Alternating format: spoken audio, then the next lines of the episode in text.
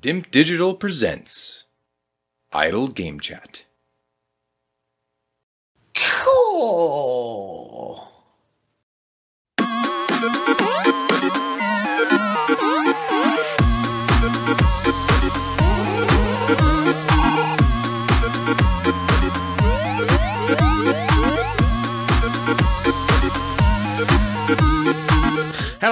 Here from Dimp Digital. Welcome to Idle Game Chat bonus stage. This is our Fantasy Gaming League results show for 2022, and we're going to run through the results and speak to the winners of this year's competitions. Let's get straight into it. Let's start with our brand new 2022 Grand Prix winner.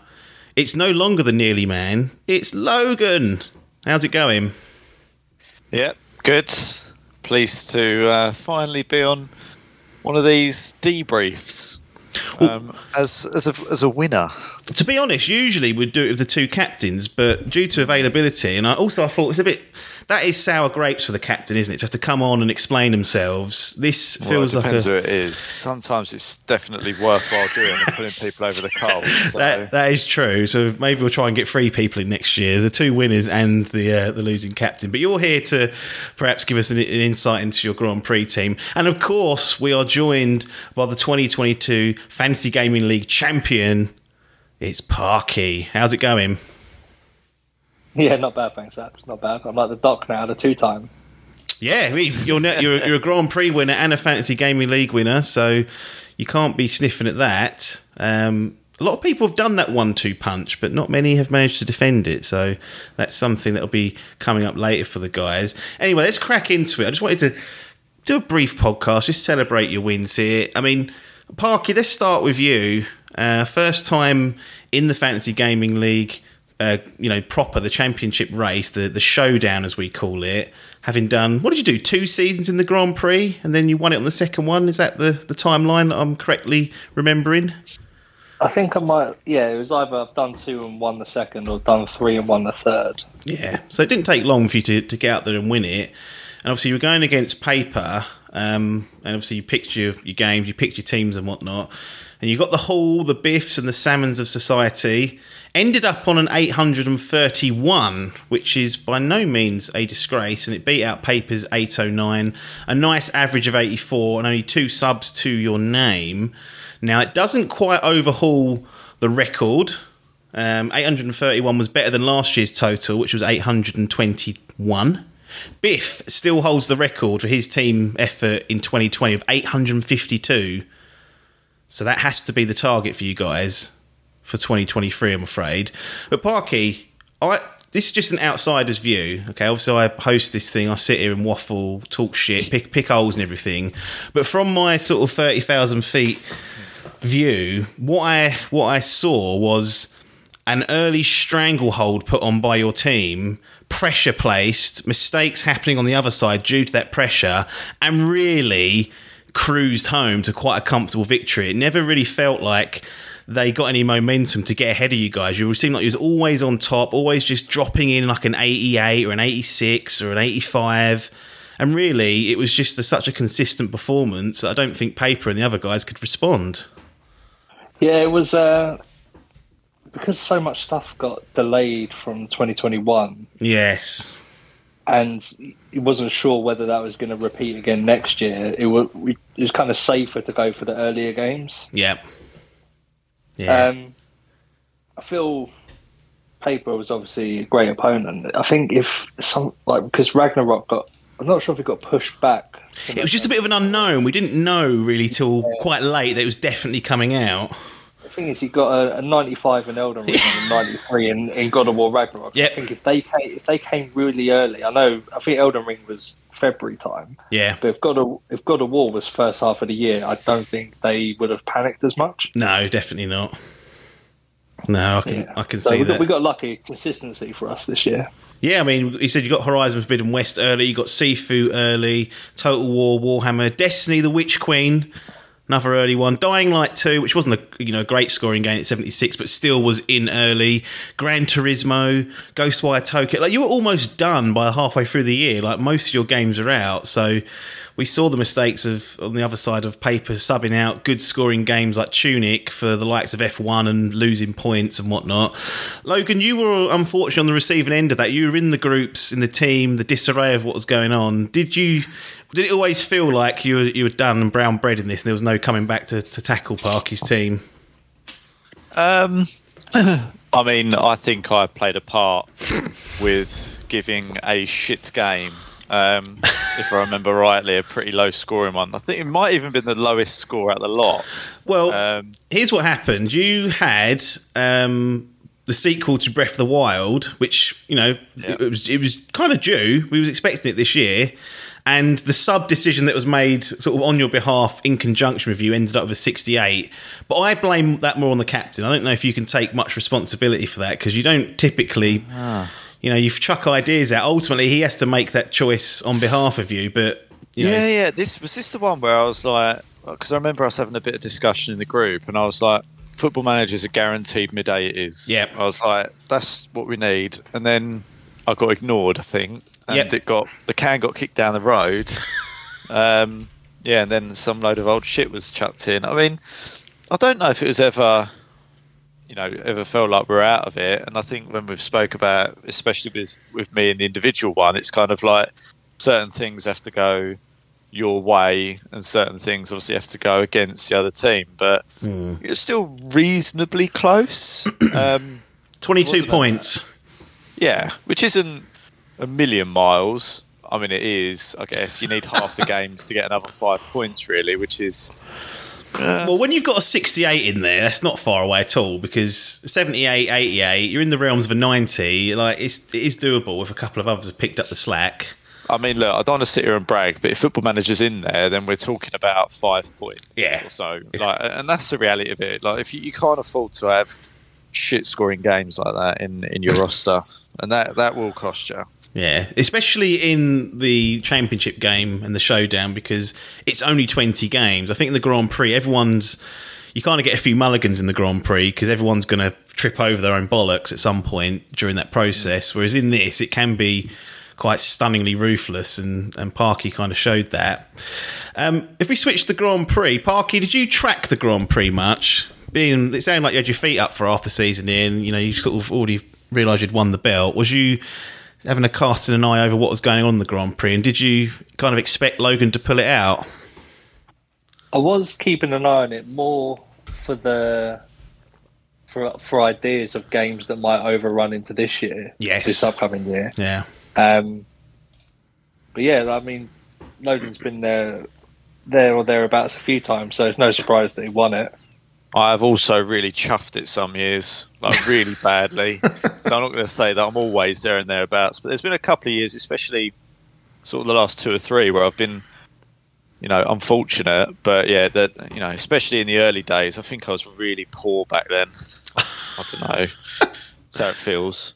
Well, Parky actually beat Logan yourself in 2021 by one point. That's how close it was at one point. Yeah. So you were there or thereabouts. Um, it was a bit of an up and down year for you. I mean, you got God of War Ragnarok as a number one pick, despite being fifth in the draft, which was a surprise to many. Well, I think in hindsight we say it's unbelievable, but I feel like what what we discussed a little bit earlier, we wasn't hundred percent sure it was coming. So I can see why people erred on the side of caution of that, but I mean, you've got to give yourself if a chance. Out, yeah. If it comes out, it's nineties. Yeah. Really. So even if you have to sub it, you know, you, you're still in with a chance. I think it's one of those games that you know that if you if it comes out, it's going to be you know minimal top eighties, like minimal. Yeah. Um, I know we've discussed this before, and we both thought it scored higher than we perhaps expected, but it was always going to be a high scoring game. So I saw it as worthwhile. I, was, I wouldn't even say gambling on, but going for. Um, but yeah, I'm surprised I got that, and especially some of the games that people picked before. I think yeah. we go back to Adcock, and we've said it multiple times, but Tom Clancy, Tom Clancy's Rainbow Six Extraction as first pick. You go, right. what are we doing? I mean, I don't mind that pick if if God of War Ragnarok's not coming after you. it did. It was the very next pick. Like, I think there was about three or four other games he could have had that were probably more of a banker than that anyway. It was just a, it, you know, well, it scored in the seventies in the end. And you go, well, yeah, I mean, it's not good enough. no, it's not for the first pick. not No. for a first pick. Not, not at all. And there was a, there was a moment where it looked like you'd kind of given up the title to Adkins because we had Gotham Knights coming in getting a 69, Scorn coming in at 69. This is like weeks apart. Yeah. And we kind of we'd speculated on the main podcast that really Pentiment's got to overachieve to to give you a chance of winning this, and lo and behold, hmm. the the the boys at Obsidian managed to do that and get you an 86, and you rewarded them by playing through the game for goodness sake. I did, yeah. Um, you know, I think generally across the year, I felt like I was pretty consistent in my picks, um, and I had some good picks as well, right? I think when you actually look at my roster, Cocky now. well, no, but it, you know, in hindsight, but you, you got Gran Turismo Seven, Kirby, Splatoon, Football Manager, Mm. Yeah. Pokemon, God of War, like it, it feels like a strong set of games. So I think on the most of them, I was confident that I'd get 80s and in around that 80 mark, but Yeah. obviously starting it with two blanks and there are a couple of games on there that I was a bit like, mm, you know, not looking great. Um, if Redfall have come out, that'd have been interesting because obviously I'm not even sure if it would have got higher than the 86. No, So- I don't think it would have. I mean, we'll see. Hopefully this year, or, we, or, or 2023 rather. But yeah, I wouldn't. That seems like a. Uh, well, it's ultimately what clinched it for you, but definitely came out of the woodwork a little bit above expectations. Yeah. Um, so yeah, I think the, the biggest thing I learned was not have them blanks. Even if anything goes in, it's better than nothing. Yeah, and you know, some people still can't learn that sort of nearly a decade in. you know, and you got people putting crap like Alaskan Truck Simulator in and King's Hunt. No one's even heard of these. I don't know where he gets them from. This Adcock character. And then he, he's cocky to say that he's got a chance even this year. He's telling me offline. And I thought, well, hang on a minute.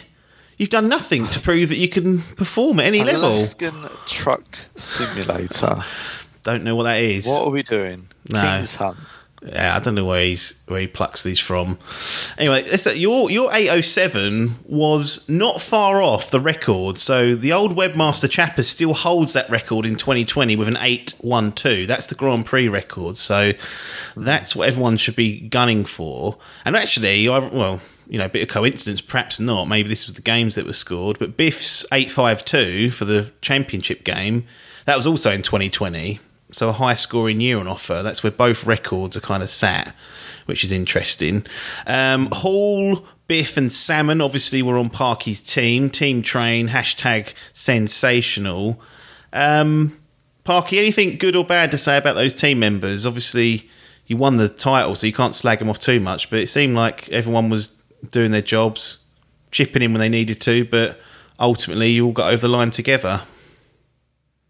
Thing is, with train drivers, they do as they're told. So, and me and Josh are used to telling them what to do. So they were, they were all well behaved. Um, yeah, it was all right. It was pretty smooth sailing. Looking to mix it up this year. See how it goes. Yes, Hall is now on a streak of two Fantasy Gaming League team wins with two years on the bounce. Adkins hasn't won it since 2020 after going on an unbeatable four year winning streak. So it's a couple of years out of the limelight for that young boy. But Adkins did pull it back. He ends up being the MVP. So that's the best scoring team member in the team who hasn't made any transfers. That is a key thing to note. If there's a transfer made, you can't be MVP because, as we discussed earlier, Logan's poor transfer policy didn't really have much of a choice in that. Paper made most of that decision. So as soon as a transfer's made, you're ineligible, and often don't score anyway because you lose you lose five points. But little O Adkins pops up with another MVP medal, 183, which is actually joint with his record that he set back in 2018. So records are being set and at least uh, maintained. Hall was a MVP for the last two years, 2020 and 2021. That does not get to the hat trick or the free peat. Well, look, I think that's enough for a little celebration episode just to tuck up and, and speak about what happened last year, refresh everyone to look forward to the draft early next year. and to start to wind down for 2022. So I'm going to call it there. Nothing more for us to say other than thanks for your time and ta